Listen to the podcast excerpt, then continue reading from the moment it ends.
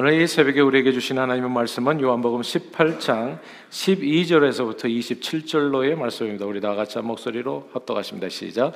이에 군대와 천부장과 유대인의 아랫 사람들이 예수를 잡아 결박하여 먼저 안나스에게로 끌고 가니 안나스는 그의 대제사장인 가야바의 장인이라.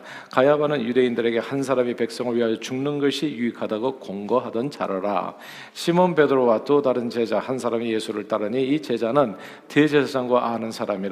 예수와 함께 대제사장의 집들에 들어가고 베드로 베드로는 문 밖에 서 있는지라 대제사장을 아는 그 다른 제자가 나가서 문 지키는 여자에게 말하여 베드로를 데리고 들어오니 문 지키는 여종이 베드로에게 말하되 너도 이 사람의 제자 중 하나가 아니냐 하니 그가 말하되 나는 아니라 하고 그때가 추운 거로 종과 아랫 사람들이 불을 피우고 서서 쬐니 베드로도 함께 서서 쬐더라. 대제사장이 예수에게 그의 제자들과 그의 교훈에 대하여 물으니 예수께서 대답하시되 내가 드러내 놓고 세상에 말하여 하였노라. 모든 유대인들이 모이는 회당과 성전에서 항상 가르쳤고 은밀하게는 아무것도 말하지 아니하였거늘 어찌하여 내게 묻느냐? 내가 묻는 말을 무슨 말을 하였는지 들은 자들에게 물어보라. 그들이 내가 하던 말을 아느니라.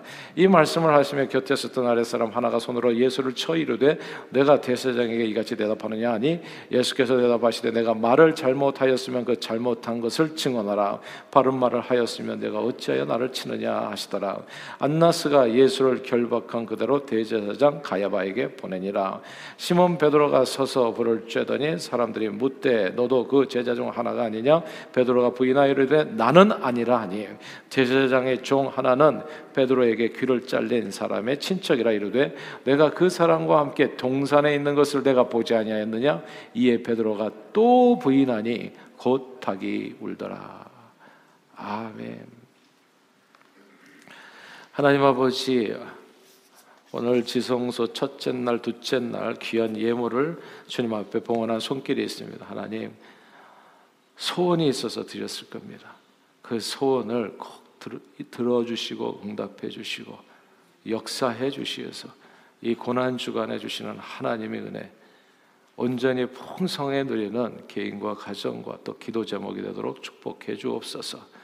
오늘 말씀을 읽었습니다. 성령님 감동해 주셔서 말씀의 깊은 진리를 깨우치는 시간이 되게 해주시고 말씀에 붙들려 승리하는 오늘 하루 살아갈 수 있도록 축복해 주옵소서. 예수님 이름으로 기도합니다.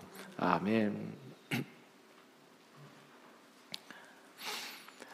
아, 수년 전 남미 선교 출입에서 오랜만에 닭 울음소리를 들을 수 있었습니다.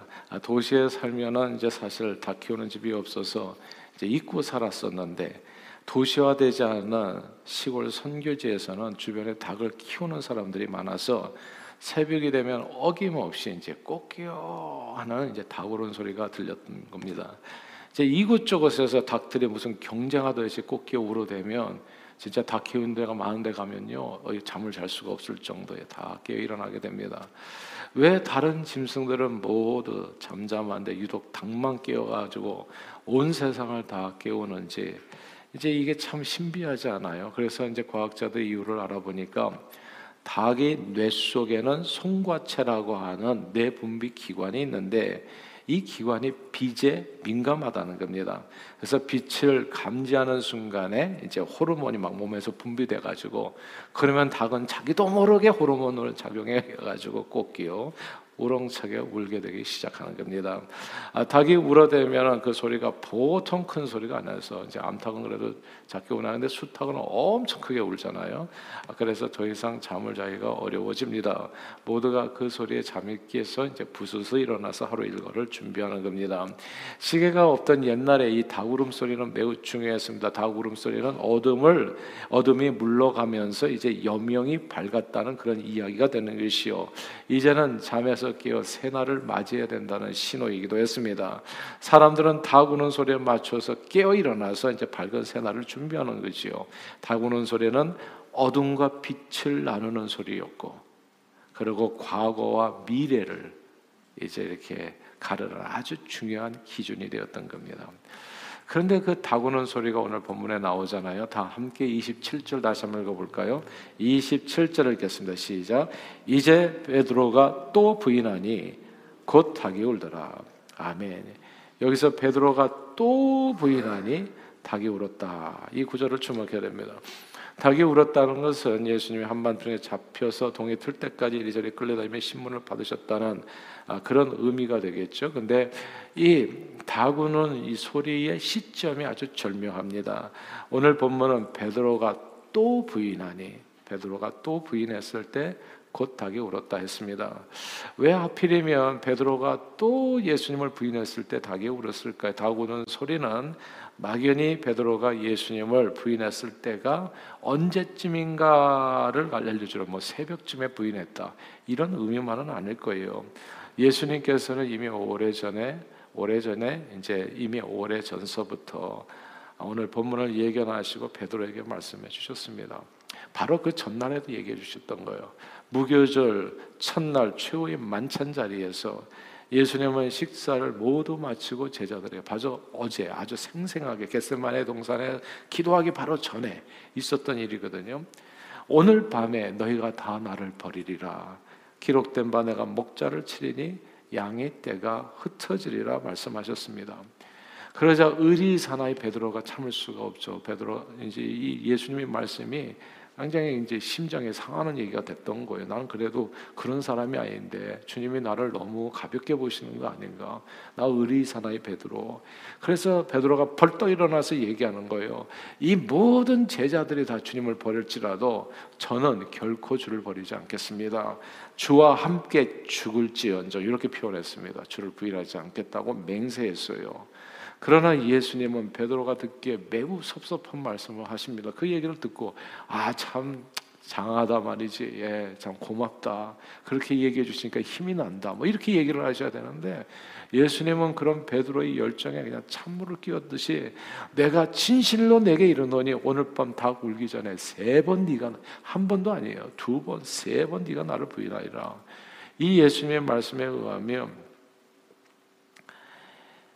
그 예수님의 말씀 안에 부인이라는 단어와 다구름 소리가 함께 나와요. 그리고 오늘 본문에 그대로 이루어지는 거예요. 부인.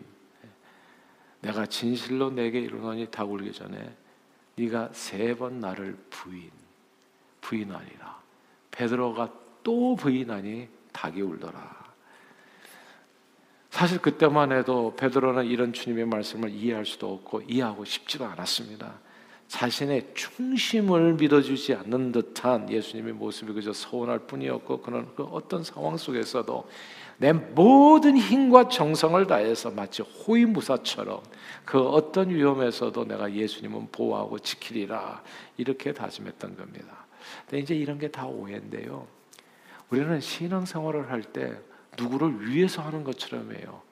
그래서 신앙생활이 어려운 거예요.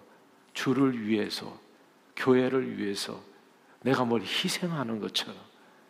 그래서 이게 뭐 주를 위해서 선교사님들이 얼마나 희생하고 목사님이 얼마나 고생하고 이런 얘기 들으면 약간 이상해요, 사실. 이게 뭐지? 약간 이상해요. 아니 베드로가 그랬다니까요. 주를 위해서 내가 이것도 하고 저것도 하고 내 목숨도 바치고 희생하겠다. 주님의 말씀에 먼저 우리가 교훈을 해야 되는데 제발 주님을 위해서 뭘 하려고 하지를 마세요. 희생하려고 하지 마세요. 그런 게 아니에요, 신앙생활은.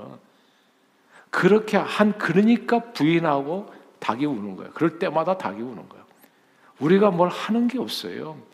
이 아침에 나온 것도 주님을 위해서 뭘 하기 위해서 왔다면 진짜 오해세요. 그게 아니라고. 주님이 우리를 위해서 해주는 걸 은혜 받기 위해서 나온 거죠. 예수 왜 믿어요? 은혜 받으러 오는 겁니다. 그냥 주님 앞에 거하며 많은 열매를 맺는 거예요. 주님께서 쏟아부어 주시는 거예요. 그 은혜 안에, 그 평강 안에, 놀라운 축복 안에 거하기 위해서 주님을 따르는 것이지. 누가 누구를 위해서 하냐고요. 우리가 주님을 위해서 뭘 할 수 있다고, 과연. 하나님의 우리를 위해서 뭘 하시는 겁니다, 항상. 그게 신앙생활이라는 거예요. 근데 다 베드로는 잘못 생각해요. 내가 뭔가를 해야 된다 생각했어요. 내가. 내가 연약한 주님을 보호해 누가 연약해 사실 자기가 주님을 보호해야 된다는 거예요. 그래서 겟세만 그렇게 생각하면 신앙생활 진짜 힘들어요. 그렇게 신앙생활 교회 나오니까 너무 힘들다 하는 거예요. 뭐 헌금하는 것도 힘들고 교회 나오는 것도 힘들고 왜 나 힘든지를 한번 생각해 보세요. 뭔가 한다고 생각하거든 나는. 나는 주님을 위해서 그냥 내 아까운 시간을 내주고 뭐 물질을 내주고 누가 누구를 위해서 사냐고요. 잘 생각해 보세요. 그러니까 내내 닭이 우는 거예요. 그 사람한테는. 하여튼 베드로가 이 닭 우는 삶을 살았던 거예요. 그래서 겟세마네 동산에서 가론 유다와 군사들이 예수를 잡으러 왔을 때에도 베드로는 예수님 곁을 떠나지 않습니다. 그리고 상대방의 칼을 빼앗아 휘둘기까지 자기가 예수님을 보호해 줘야 된다 생각하는 거예요. 누가 누구를 보호해요? 예. 생각이 이렇게 되어 있는 거예요. 그리고 예수님을 모두가 다 버리고 떠났을 때에도 예수님을 먼 발치에서 따라가면서 오늘 본문 제사장 안나스의 집, 가야바의 집 왔다 갔다 쫓아다닙니다. 근데 그 집에서 베드로를 알아보는 사람이 있었잖아요. 안나스의 집에서는 베드로를 알아보는 사람이 있었어요. 근데 이게 그래서 그 순간마다 한 번도 아니고 두 번도 아니고 세 번. 예. 오늘 보면 17절 이 안나스, 안나스의 집에서 문 지키는 여종이 너도 이 사람의 제자 중 한 사람이 아니라 알아봐. 그러니까 베드로가 그 앞에서 자기도 모르게 엉격결에 나는 아니라 이렇게 답합니다. 첫 번째 부인 그리고 오늘 본문 25절에 이제는 가야바의 뜰로 옮겨가지고 너도 그 제자 중 하나가 아니냐 그랬을 때 나는 아니라 두 번째 제 부인 그리고 베드로가 근데 또 마지막에 진짜 원수는 외나무다리에서 만나듯이 딱 맞닥뜨린 사람이 누구냐 하면 베드로가 바로 얼마 전에 얼마 전에 그 겟세마네 동산에서 칼을 휘둘러 가지고 귀를 자른 사람의 또 친척이 그 자리에 있어요. 귀 자른 사람은 이제 치료하러 집에 들어가고 그 현장에 같이 있었던 사람이 베드로를 보고 네가 그 사람 조금 아까 귀 자르는 거 내가 틀림없이 두 눈으로 똑똑히 봤는데 너다 말이지. 그때 베드로가 세 번째 부인합니다. 오늘 본문에는 또 부인했다고 이렇게 간단하게 나오는데 다른 성경에 하면 이때 베드로가요 예수님을 저주하여 맹세하여 부인했다고 되어 있어요. 나는 이 사람을 절대 I never knew this person 알지 못한다고요. 바로 그때 닭이 울었던 겁니다. 그리고 베드로는 바로 그 닭 울음소리와 함께 예수님의 말씀을 기억하게 되지요. 그 예수님의 말씀에 누가복음 22장 61절 62절인데 요거랑 같이 한번 읽어 보겠습니다. 누가복음 22장 61절 62절 시작 주께서 돌이켜 베드로를 보시니 베드로가 주의 말씀 곧 오늘 닭 울기 전에 내가 세 번 나를 부인하리라 하심이 생각나서 밖에 나가서 심히 통곡하니라 아멘. 여기서 중요한 질문은요. 왜 예수님께서는 닭 울음소리와 함께 베드로의 부인을 깨닫게 하셨는가입니다.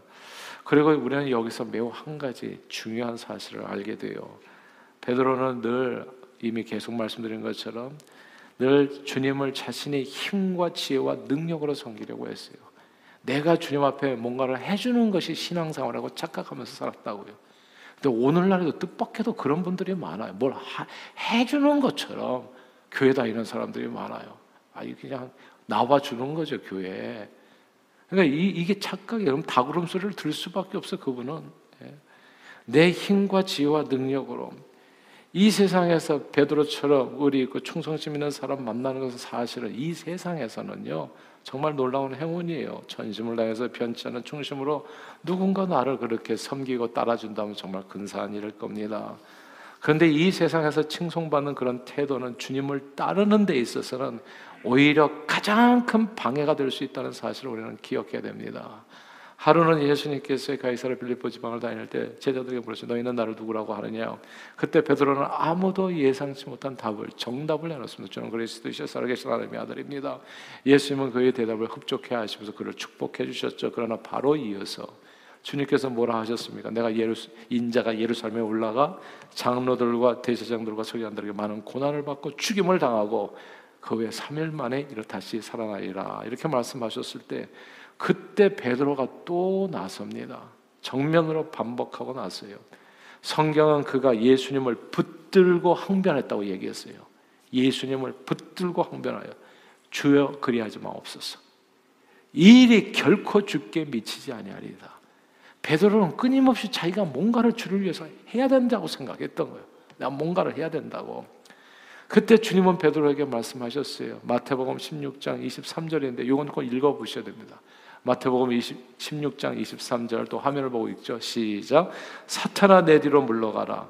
너는 나를 다시 읽겠습니다. 시작. 예수께서 돌이키시며 베드로에게 이르시되 사탄아 내 뒤로 물러가라 너는 나를 넘어지게 하는 자로다 내가 하나님의 일을 생각지 아니하고 도리어 사람의 일을 생각하는도다 하시고 아멘 여기서 하나님의 일, 사람의 일이라는 거는 구절을 주목해야 됩니다 하나님의 일은 뭡니까?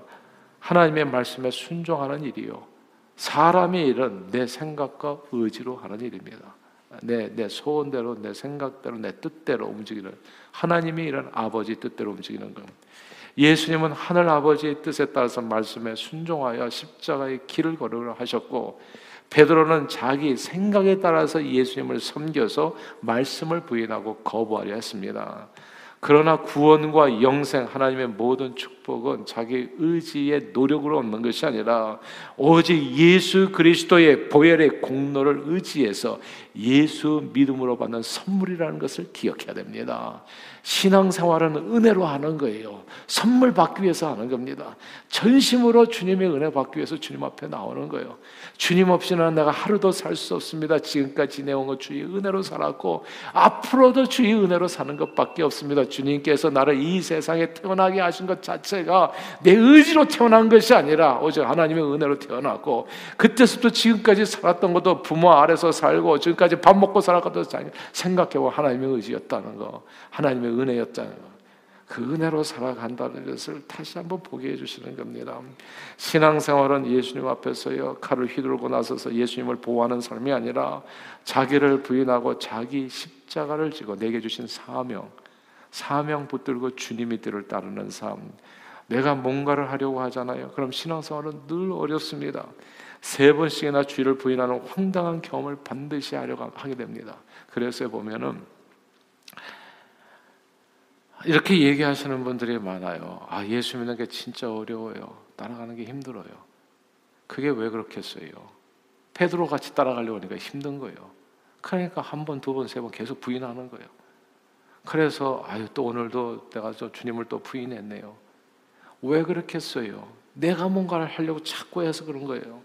근데 신앙생활은 뭔가를 자꾸 하려는 것이 아니라 뭔가를 자꾸 안 하려고 해요. 아무것도 안 하려고 그래요. 그냥 오직 주님의 뒤만 따르면 되는 겁니다. 주님 안에 거하면 되는 거지요. 주님 말씀에 순종함으로 저절로 이루어지는 것이 신앙생활. 하나님의 나라와 의를 구하면 이 모든 것이 너에게 더해진다는 거. 자기를 부인해야 그제서야 우리 안에 모든 어둠이 사라지게 되면 새로운 날을 주 안에서 맞이하게 되는 겁니다. 오늘 본문에서 베드로는 세 번씩이나 주님을 완전히 부인했습니다. 저주하고 맹세해서 부인했어요. 근데 잘 생각해 보면 이게 예수님을 부인한 것이 아니라 자신이 예수님을 따르는 방식을 부인한 겁니다. 이런 거는 안 되는 거구나. 한 번, 두 번, 세 번. 예. 그래서 오늘 본문에 예수님을 부인한 것 같은데요. 잘 생각해 보면 놀랍게도 역설적으로 베드로는 자기를 부인한 거예요. 자기 방식을. 예. 내가 예전에는 목숨 걸고 이렇게 안 된다는 걸 아는 거예요. 이거는 아니구나. 내 힘으로 주님을 따르는 게 아니구나. 한 번, 두 번, 세 번 그렇게 깨닫게 되어졌을 때 닭이 울었던 겁니다. 그리고 닭이 울 때 비로소 새로운 인생을 살게 돼요. 그 삶은 자기 생각과 주장으로 만들어가는 인생이 아니라 오직 주님 말씀에 순종하여 성령님의 인도함을 받는 그래서 하나님의 뜻을 이루는 삶입니다. 베드로는 그렇게 후에 사도행전 10장에서의 하나님의 말씀에 순복하여 로마인 백부장, 부정한 이방인 고넬로의 집에 가서 난 부정한 음식을 먹지 않는다 했는데 그게 자기 생각이었는데 자기 생각을 언제나 버리게 됩니다. 그리고 하나님의 뜻을 쫓게 돼요. 그렇게 복음을 전하여 많은 영혼들을 유대인뿐만 아니라 이방인까지도 구원한 자로 쓰임 받게 됩니다. 동양권에서의 닭은 어떻게 우는 줄 아십니까? 꼬댁꼬댁 꼬끼요 이렇게 운다고 하더라고요. 꼬댁꼬댁 꼬끼요 서양교에서는 각거두들두 이렇게 온다고 그래요. 어떻게 똑같은 닭인데 그게 듣는 소리가 그렇게 달라요? 영어로 들리는 닭 울음소리와 그게 이게 스페니시에서는 스페니시에서는 삐오 삐오 삐오 이게 이제 병아리가 울어. 그러니까 이게 우리가 우리는 삐약삐약 얘기하잖아요. 근데 이게 이게 우는 소리가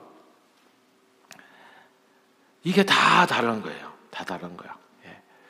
그런데 잘 들어보면 닭이 이렇게 운대요. 까닥 까닥 깨달아유 이렇게 온대요. 까닥 까닥 깨달아유. 예. 제가 깨달았시요. 예. 아주 중요한 진리를 깨달으시오. 신앙생활은 내 힘으로 하는 게 아니에요. 이게 주님께 은혜로 하는 거예요. 내가 내 앞에 서서 주님 앞에 서 가지고 주님을 이끌고 가고 힘들게 사는 게 아니에요. 깨달으시오. 주님을 따르는 길이라는 걸. 닭 울음소리와 함께 베드로는 놀라운 깨달음을 얻게 되는 거예요. 닭 울음소리와 함께 새날이 밝은 겁니다. 그건 자신을 부인할 때 그리고 하나님의 말씀에 순복해서 내 삶을 주님께 맡길 때 오직 주의 은혜로 우리에게 새로운 생명의 역사가 이루어지는 겁니다. 그러므로 이 고난 주간에 예수 십자가 앞에서요. 저는 저와 여러분들의 모든 내 생각과 내 주장과 그리고 내 자신을 내려놓게 되기를 바래요. 우리 자신을 부인하고 오직 주님만을 의지하고 주님의 말씀에 순복하여 내 뜻이 아니라 하나님의 아버지의 선하시고 온전하신 뜻을 이 땅에 이루어 많은 영혼들을 주님 앞으로 인도하는 일에 존귀하게 쓰임 받는 저와 여러분들이 다 되시기를 주의 이름으로 축원합니다. 기도하겠습니다. 사랑해 주님 고맙고 감사합니다. 다울음 소리와 함께 베드로는 깨닫게 됩니다. 아, 신앙생활은 내 힘으로 하는 게 아니구나. 십자가에 달린 예수님만 바라보고 주님 명령하신 대로 순종하고 성령님의 인도함을 받아 주님을 따르기만 하면 되는 거구나. 이렇게 쉬운 게 신앙생활이구나. 이 사실을 정말 절실하게 깨닫게 됩니다. 하나님 이런 깨달음이 오늘 이 아침에 우리에게도 있게 도와주시겠어. 우리 자신을 부인하고 자기 십자가를 지고 주의 뒤를 성령 충만하여 기쁨으로 달려가고 따라가는 우리 모두가 되도록 축복해 주옵소서. 예수님 이름으로 기도합니다. 아멘.